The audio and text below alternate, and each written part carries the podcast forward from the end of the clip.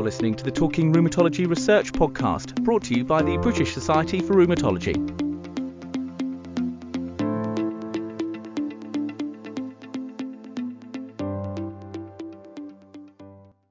Hi, everyone, and welcome to this new podcast from Rheumatology Advances in Practice.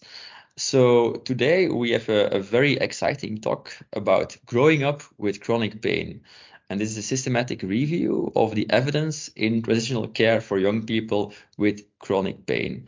And this article is uh, by Lauren Huckerby. So, welcome, Lauren, and thank you that you could join us today. Thank you, Diederik, for inviting me today to do this podcast. It's a real pleasure to be here to talk about transitional care for young people with chronic pain. Lauren, why did you do this research? So, working in clinical practice as um, a paediatric registrar working in rheumatology, it became, you know, clear to me that young people were having more and more difficulties when it came to the time when they were going to move to adult services. Um, and actually, in my clinical practice, it was sometimes young people with uh, chronic pain, for example, a primary pain condition like chronic regional pain syndrome, where they were having difficulties because it was tricky knowing where they would go in adult services. Would they be looked after by the GP or by adult rheumatology, or would it be a kind of tertiary pain, adult pain service. But it wasn't always young people uh, with chronic pain as their primary pain condition. It was sometimes young people who had pain as part of their long term health condition. So we've got young people with JIA, young people with lupus. But even thinking back to my days um, as a paediatric registrar working in clinic with young people with sickle cell disease, they were also having um, a tricky time when it came to transfer to adult care um, and things like, you know, their transitional care program didn't always consider pain and other aspects of generic transitional care that are really inherently linked with pain, things like fatigue and sleep. So um, it w- wasn't just uh, young people with pain as a primary condition, but pain as um, secondary to long term health conditions um, in my own clinical practice who are finding things tricky at the time of moving to adult services. So I thought, you know, um, I really want to look at, into what, what's out there. And with my supervisors, Janet McDonagh and Rebecca Lee, we thought, you know, we're going to brainstorm this and it would be really good to embark on this systematic review looking into transitional care for young people with chronic pain. Thank you, Laura. I, I think it's clear that, that, that pain is an important topic, especially for children. And, and so, what, what were the results of, of your search of literature? Yes. Um, so, in terms of our results, so I searched four different databases of the literature and identified 98 papers, and there were 14 of these which were relevant after abstract screening. But actually, after full text review, none of them looked specifically at the evidence with respect to transitional care for young people with chronic pain. So this means that we didn't find any research uh, investigating transitional care designed for young people with chronic pain other than evidence of need for studies which are investigating this this, but I thought that today I would um, tell you a little bit about four of the papers because they highlighted uh, the importance of considering transitional care for young people with chronic pain. And it just also gives you an idea of the kind of papers that we were seeing in our review. So, um, the the first one was a paper by Stinson in 2014, and this was a needs assessment for the development of a digital self-management plan uh, for young people with chronic pain, and it highlighted transition to adult care as a major theme. Another one was a commentary article by Forgeron et al. in 2017, which did suggest some strategies for transitioning young people with chronic pain. Um, and really highlighted the need for transitional care for young people with chronic pain. Um, then uh, an article published in 2019 by Kale was a longitudinal case note review for people with sickle cell disease, um, and this noted that chronic pain and sickle cell disease was a significant issue around the time of transfer to adult services. And Salisbury in 2019 described a transitional care program for young people with sickle cell disease, but there was no specific mention of knowledge and skills training with respect to pain management, and that's something that's core to transitional care. Um, so um, I think that you know it's a really important finding here that there was a real lack of research um, considering chronic pain in the context of transitional care, but um, really I want to emphasize that we we also shouldn't completely disregard the kind of generic transitional care literature um, because there is strong evidence for the benefits of transitional care for long-term health conditions. Um, and some of this can absolutely be applied to young people with chronic pain. So if I give you an example of um, a paper written by Colver et al in 2018 who um, proposed three beneficial features, well, many beneficial features of transitional care services, but there were three that were associated with better outcomes for young people with long term health conditions. Um, and the first one was um, was promoting health self efficacy. And in transitional care, that's something that um, is really key and absolutely for young people with chronic pain this would mean having you know um, developing pain management skills developing an emergency care plan for um, acute flares, for example. The second one was appropriate parental involvement. This is really, um, really relevant for young people with chronic pain. And then the third one was meeting the adult team before transfer to adult services. And this is something that we can absolutely apply to young people with chronic pain if we think that, I think I um, I may have mentioned that um, it's difficult sometimes to know where the young person will go to in adult services when they have a primary pain condition. Will they be looked after by an adult pain service or by adult rheumatology or will it be by their GP? But the most important thing, you know, for example, if it is the GP, is to ensure that the young person is engaging with their GP before they move to adult services. And if they aren't, then why not? And exploring that with the young person um, before they move to adult services. This is to prevent gaps in care, to pre- prevent, you know, non-adherence, etc., um, that could make their, you know, disease course um, kind of worse for them. Um, so it was just really the point that we, we don't want to throw out the existing literature that's already there for generic transitional care, and we would absolutely advocate that um, pain management should be uh, kind of uh, part of generic transitional care, that it should be a core component component of transitional care programs, particularly in rheumatology. Thank you, Lauren. And, and yeah, I, I agree. Like sometimes a literature review can be overwhelming evidence. Sometimes you can have like meh, meh, bit of evidence, and sometimes you have almost no evidence. And then it's good, like you've done, to take a step back and to look more at the broader picture. And that's also why my next question will be also a bit more like taking a step back and maybe describing for our public, who are mostly rheumatologists, what is traditional care and maybe more like a personal question for me, how would you describe your ideal traditional care plan for patients, for example, with uh, juvenile idiopathic arthritis? Okay, thank you. Two very good questions there. Okay, so in terms of dis- describing what transitional care is, I, I, really want to talk about this. And I want to tell you what transitional care is not, first of all.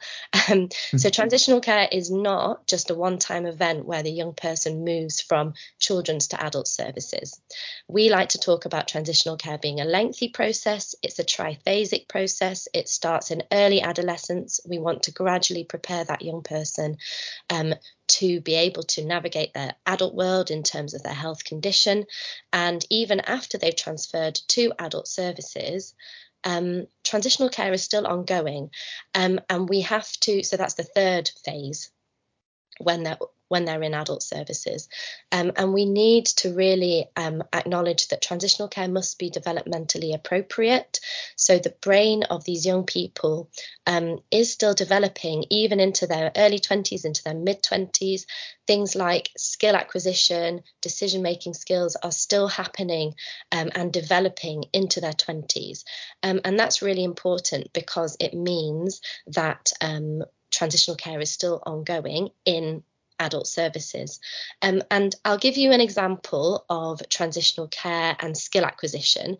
Um, and if we acknowledge that at the same time that we're moving young people from children's to adult services, there's so many other things that are happening for these young people at the same time. For example, they might be moving out of their family home for the first time, they might be starting a new job, starting university, a new course. If I give an example of a young person with a primary pain condition like chronic regional pain syndrome and they are starting a new job. They might not know um, how to talk to their employer about their condition. They might not know what their diagnosis is because pain conditions are sometimes difficult to diagnose and they might not know how to communicate their health condition, their health needs. They might not know about disclosure. They might not know what their rights are. And these are skills that are really tricky actually to develop and we can't assume that someone who's at the age of 17 or 18 will be able to have the skills to do that. And this is why we really need to support them um, in those years where they're they're getting their new jobs and all these transitions are happening to develop the skills to do this. Um so and actually you know not having the knowledge and having the skills are two different things. Whether they've understood you know and they've developed those skills are two different things. So um this is why transitional care, you know, should address medical, psychological, social, and vocational uh, issues as young people move from children's to adult services. And um, it's a triphasic process. So it's still ongoing when they're in adult care, and um, it has to be developmentally appropriate as well. Um, and you asked me from a personal point of view, how would I like to see um, transitional care? You know, what what would it look like for a young person with JIA? Is that the question? Yeah, indeed. Yeah, yeah like like okay. what what is like the ideal world? Because I feel that at the moment we are not right there yet. No, absolutely, we're not there yet. Um, so I think so. You know, having discussed with my supervisors, we've Janet McDonagh and Rebecca Lee, who are really the experts and thinking more about you know what we have currently, which is we we do have um, transitional care programs for our young people, um, but in terms of of pain and you know incorporating that because that can be a big part of a young person who has JIA. Um, it might be that they have some pain associated with their JIA. They might say they have no pain, but in you know that uh, across the lifespan they might develop pain associated with their condition. So I would say that um, a transitional care program should be generic. So it should be a transitional care program that we have for all of our long term health conditions, which is the same, but also asks about pain, asks about sleep, asks about fatigue, and allows the young person, you know, I think that pain management should be part of these generic transitional care programs. And I think if we were able to do that for JIA, but also for lupus, for all of our rheumatological conditions, and other conditions, you know, that we have, you know, cerebral palsy, sickle cell disease, these conditions also have a big pain component. Actually, having a really good generic transitional care program, which incorporates all of these things uh, which are relevant, like pain, fatigue, and sleep, would uh, would be really helpful and could really help these young people to um, to uh, kind of develop and uh, take charge of their own health and be able to navigate that adult world. But um, really importantly, that uh, transitional care involves um, allowing them to develop skills and not just the knowledge. Yeah, thank you, Lauren. I, I think it's it's it's a story about like growing up and trying to help also children growing up not only in their own life but also in healthcare. And I think you're completely right that trying to make them more self-efficacious, actually more resilient, yeah. is really important there. Um, now, this is the end of our interview, Lauren. I thank you very much for your enthusiastic input here. Uh, I can see that you're uh, very caring about this topic, and I hope to see more research about that from you in the future. Um, are there any other things you would like to share uh, with us about your research?